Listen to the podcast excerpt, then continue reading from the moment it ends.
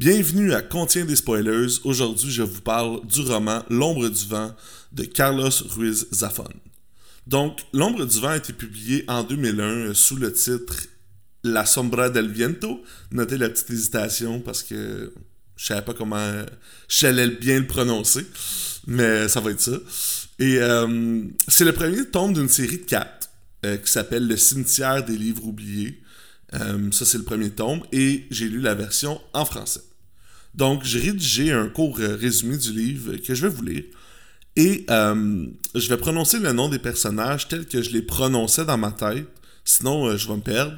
Parce que la sombra del viento, là, au début, avec le petit accent, c'était, c'était one time. Là, c'est comme dans ma tête. Donc, on commence en 1945 à Barcelone.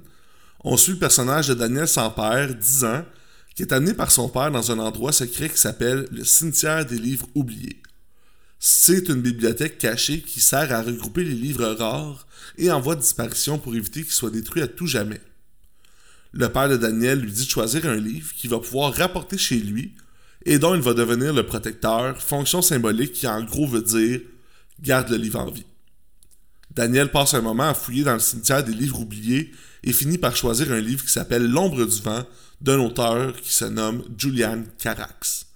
Il ramène ce livre à la maison et il devient carrément obsédé par celui-ci, et c'est quand Daniel décide d'en savoir plus sur cet auteur qu'il va se rendre compte qu'il est en train de remuer une vieille histoire dans laquelle il va prendre une place importante et je dirais même décisive. Donc, euh, je vais vous dire pourquoi j'ai décidé de lire ce livre-là.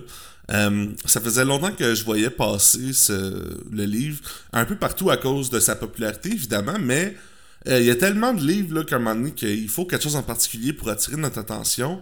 Et là, il y a à peu près un, ou deux ans, j'ai googlé euh, Books with Great Twists, donc sur Google, des, livres avec des, bonnes, avec des bons punch, avec des bons dénouements d'intrigue.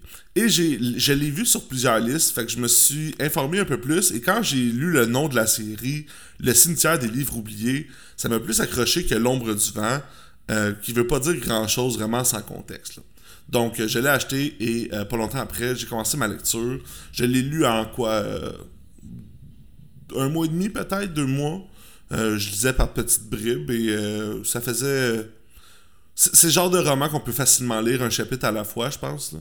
Euh, puis que chaque chapitre, il y a quelque chose de, pertinent. sais. On sent pas qu'on est en train de lire un chapitre filler là, qui veut rien dire, qui amène à rien. Donc, euh, c'est comme ça que c'est passé ma lecture. Et pour ce qui est de mon appréciation, eh bien, j'ai aimé ça, c'est sûr. Sinon, euh, j'en ferais pas un, podcast. c'est fait pour parler aux amoureux des livres, puis avec moi, ça a vraiment bien marché. C'est très bien écrit, c'est fluide. Euh, il y a souvent des livres de ce genre-là qui utilisent des patterns vraiment répétitifs. Du genre, on, a deux histoires parallèles, puis à chaque fin de chapitre de l'histoire A finit avec un petit cliffhanger.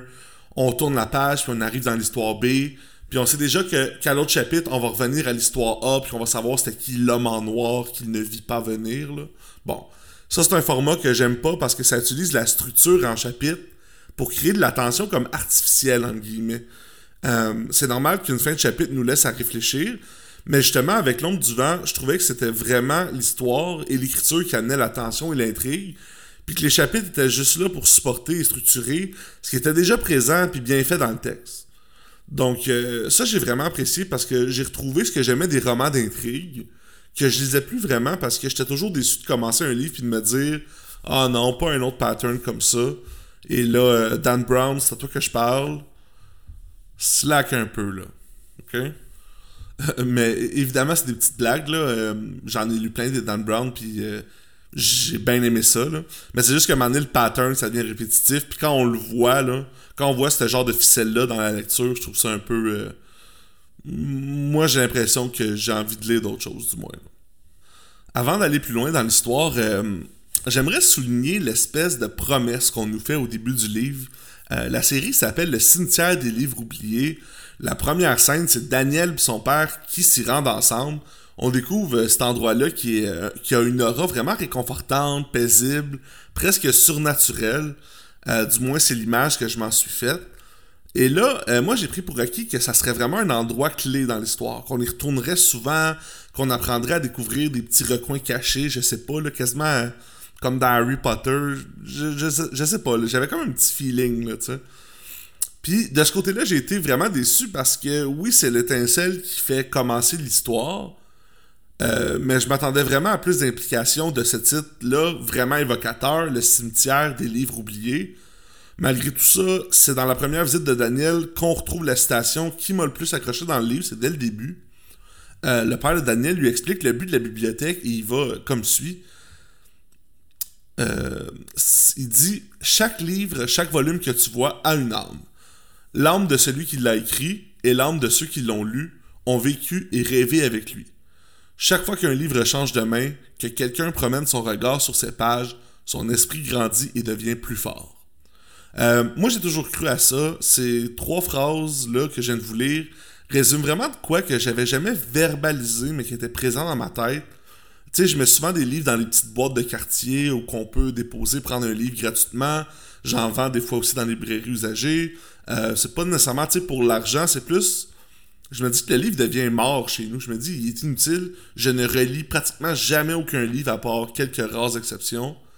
Et euh, j'en garde parfois comme souvenir, puis j'aime les voir, c'est des beaux objets. Ou c'est bien correct aussi de tout garder, si on veut, pas de problème. Mais euh, j'aime ça savoir que je vais faciliter l'acquisition d'un bon livre puis d'une expérience en faisant ces gestes-là. Fait que je trouve que il y a quelque chose de vraiment positif, puis on dirait que si- en- a- avec ces mots-là, il m'a comme validé. J'ai aimé ça, tu sais. Je veux dire, ok, c'est vrai, c'est un sentiment que qu'on est plusieurs à partager, tu sais. Euh, fait que j'ai bien aimé ça. Et là, on y va tout de suite avec les spoilers, parce que là, si vous êtes rendu là puis que vous n'avez pas compris encore, dans ce podcast-là, je vous parle des spoilers, parce que c'est ça qui est intéressant, c'est ça qui est le fun. pas tout le temps, il y a d'autres choses, la plume, puis bon, tout ça, mais les spoilers, c'est important. Euh, et là, je vais parler de l'incoubert qui est enfin Julian Carax. Donc, euh, bon, vous l'avez lu le livre, donc je vais pas tout vous faire comment c'est arrivé. Mais euh, je pense pas que c'est le plus gros spoilers, mais c'est le premier qui naît des différentes traces et intrigues laissées par l'auteur. Euh, ce personnage-là, on, on le rencontre assez tôt dans le livre, puis on sait dès le début que son identité va nous être révélée éventuellement, puis que ça sera un punch. On le sent de la manière que c'est écrit, puis qu'on on, on- on nous amène à, à- se demander c'est qui cet homme. Euh, personnellement, quand le personnage a été introduit, j'ai comme fait une petite liste mentale de qui ça pourrait être. Euh, je me rappelle, je me disais, c'est peut-être un membre de la famille de Daniel, un- son vrai père, un frère exilé qui revient, je sais pas, n'importe quoi. Euh, un membre de la famille de Julian, euh, tu un espèce de frère jaloux euh, qui aurait, ça aurait dû être lui l'auteur reconnu, puis finalement c'est Julian qui l'a eu. Son, le fils à Julian Carax ou n'importe quoi. Un rival amoureux de Julian, peut-être. euh, je, me souviens plus, là, on, on, on en était où dans l'histoire avec Pénélope euh, à, à ce moment-là, quand on fait la, la connaissance de l'un. Mais je me disais, bon, il y a toujours des histoires d'amour, là, puis de relations, fait que je me disais, ça pourrait être ça. Et évidemment, je me suis dit, c'est peut-être Julian Carax. Euh, le passé de Julian Carax est assez flou. On nous répète plusieurs fois qu'il est mort, mais les auteurs ont toujours une façon de nous faire des petits tours de passe-passe. Donc je me disais que c'était plausible. Je me disais ça se peut là, personne l'a vu mourir, puis patati patata, fait peut-être. Et euh, aussi ce que j'ai aimé avec la, mort, l'idée de la mort de Julian Carax, euh, on n'est pas longtemps après la guerre d'Espagne quand le livre commence, puis on nous explique souvent à quel point Barcelone est en train de se reconstruire. Euh, donc on a l'espèce d'avant, l'avant-guerre, la guerre et l'après-guerre. Puis là, on, on, on, on parle toujours du passé comme l'avant-guerre. Toute l'histoire, c'est avant la guerre, euh, c'est la, jeunesse de Julian, tout ça. Et quand on vient dans le présent, c'est l'après-guerre. Et finalement, il y a un flou dans le milieu. Et ce flou-là, j'ai l'impression qu'il est créé juste pour que l'auteur puisse soudainement soulever le rideau et faire regarder dans ce flou-là, dans le milieu de ces deux époques dont je vous parle constamment, qu'est-ce qui s'est passé? C'est la mort, la fausse mort de Julian Carax. Fait que je trouvais qu'il a toujours passé entre ces deux époques-là. Ça mettait vraiment le, le focus sur mais qu'est-ce qui s'est passé durant la guerre? Et là, on, on le sait, c'est Julian euh, qui finalement ne meurt pas. C'est Miguel euh, qui va prendre sa place, on se rappelle. Euh, et là, dans le fond, c'est ça. J'ai trouvé que c'était un beau build-up. De- de- c'était pas un moment opportun qui est, euh, inopportun pardon qui est décédé. C'était un moment qui est vraiment bien divisé euh, par euh, par l'avant puis l'après guerre je sais pas si c'est clair. Je pense que oui. Mais j'ai trouvé que c'était j'ai trouvé que c'était intéressant comme façon de placer les choses. J'ai trouvé que le moment de la révélation de ça dans la lettre de Nuria Montfort c'était efficace, mais il y avait trop d'informations qui nous étaient dompées dessus. Et euh, c'était un peu en dehors du récit, j'ai trouvé. Là, ça brisait un peu le flow. Euh, on était trop longtemps dans le passé, puis trop longtemps dans une lettre, j'ai trouvé. C'était long, là, ce chapitre-là.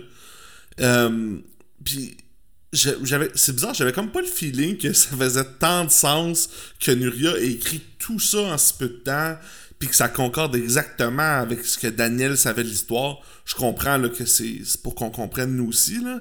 Mais en même temps, c'était comme. J'ai trouvé ça un petit peu off. Moi, c'était vraiment le, le creux du livre, c'était à ce moment-là. Tu sais, le bout sur Michael qui dépérit, euh, Nuria qui explique sa relation avec lui et avec Julian. Je me sentais pas full investi. Nuria, pas vraiment attaché à ce personnage-là. Michael, peut-être un petit peu plus, là, parce qu'on le voyait jeune avec Julian. Julian, oui, mais je sais pas. Ce bout-là, là, me semble qu'il aurait pu faire la moitié du chapitre, ça aurait été correct. Mais bon, euh, somme toute, là, c'était quand même euh, c'était quand même là qu'on apprenait le, gros punch de Julien, Julian n'est pas mort. Et euh, c'était mon, petit, mon petit avis sur euh, ce segment-là du livre. Ce qui était vraiment bien, par contre, d'en savoir plus sur l'histoire de Julian, c'est que le parcours de Daniel, on se rend compte que finalement, c'est le miroir de celui de Julian. Il répète pas mal la même, euh, la même trajectoire. Et ça, j'ai trouvé que c'était vraiment bien intégré petit à petit. On nous le faisait comprendre plutôt que de nous le dire explicitement.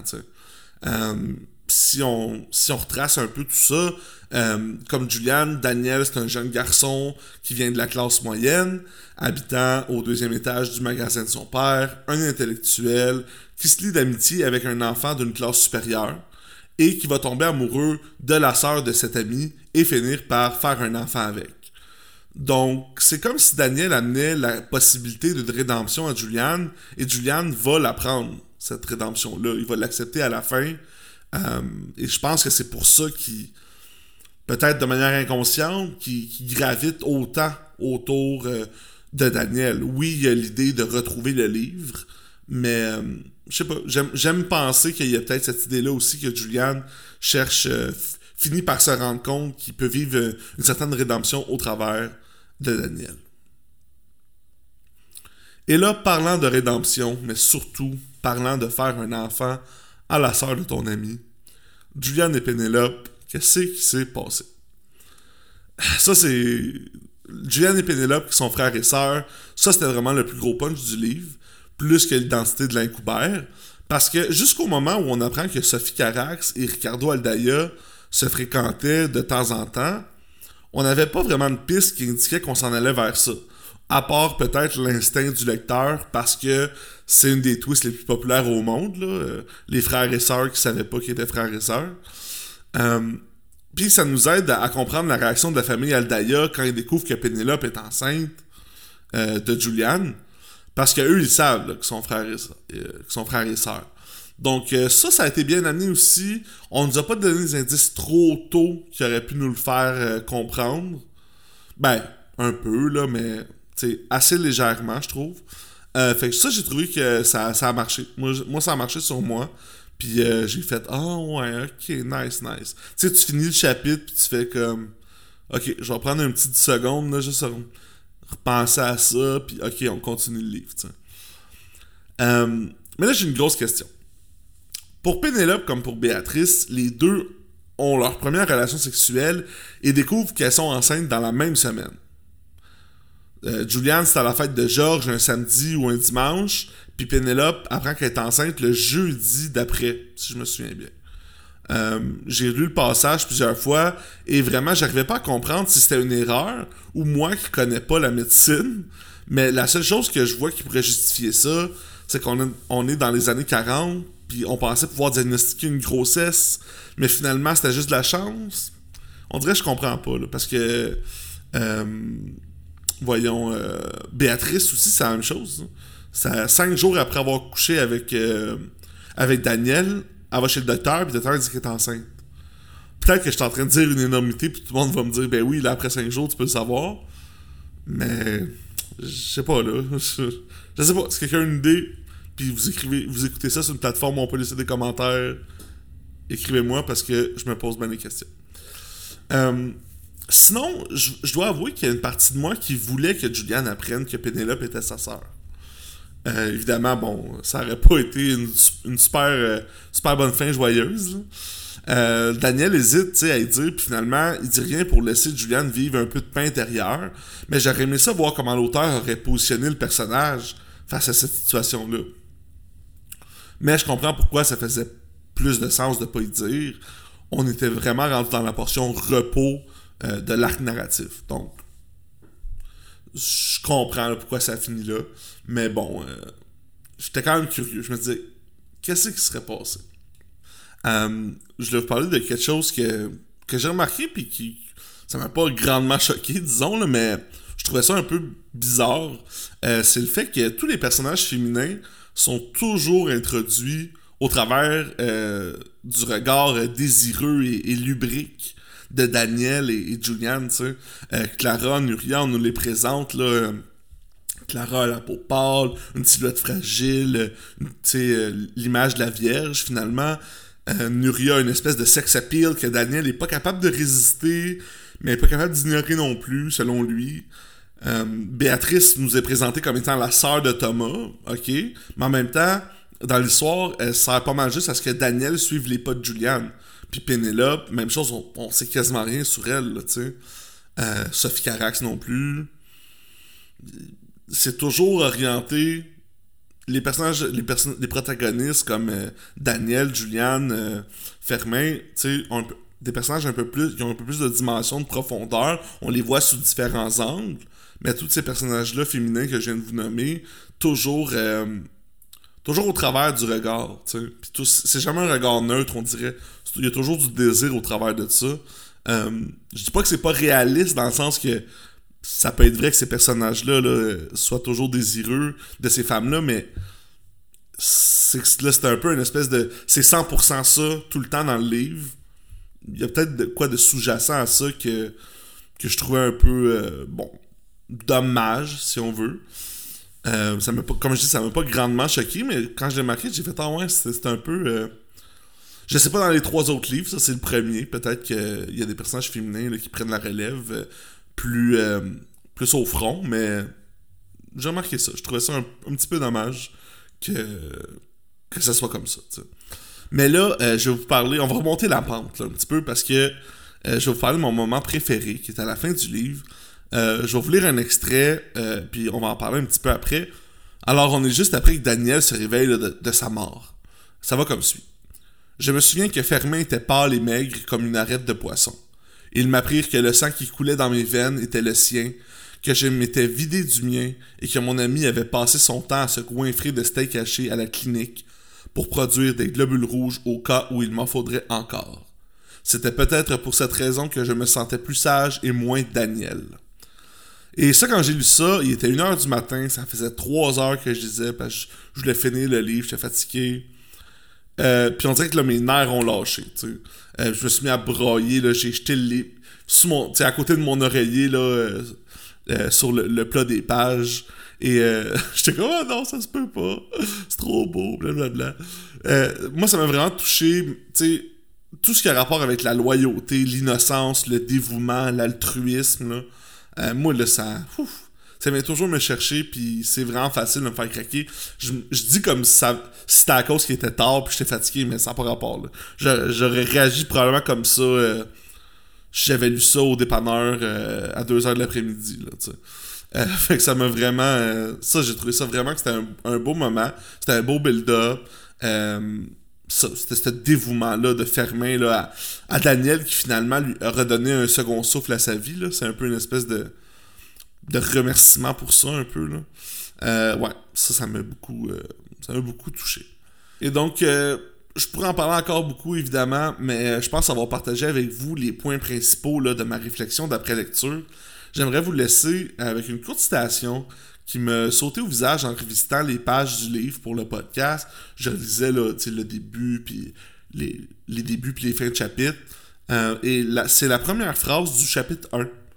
Euh, qui finalement était très annonciatrice du récit qu'on allait lire. Ça va comme suit. Un secret vaut ce que valent les personnes qui doivent le garder. Et voilà. Merci beaucoup. À la prochaine.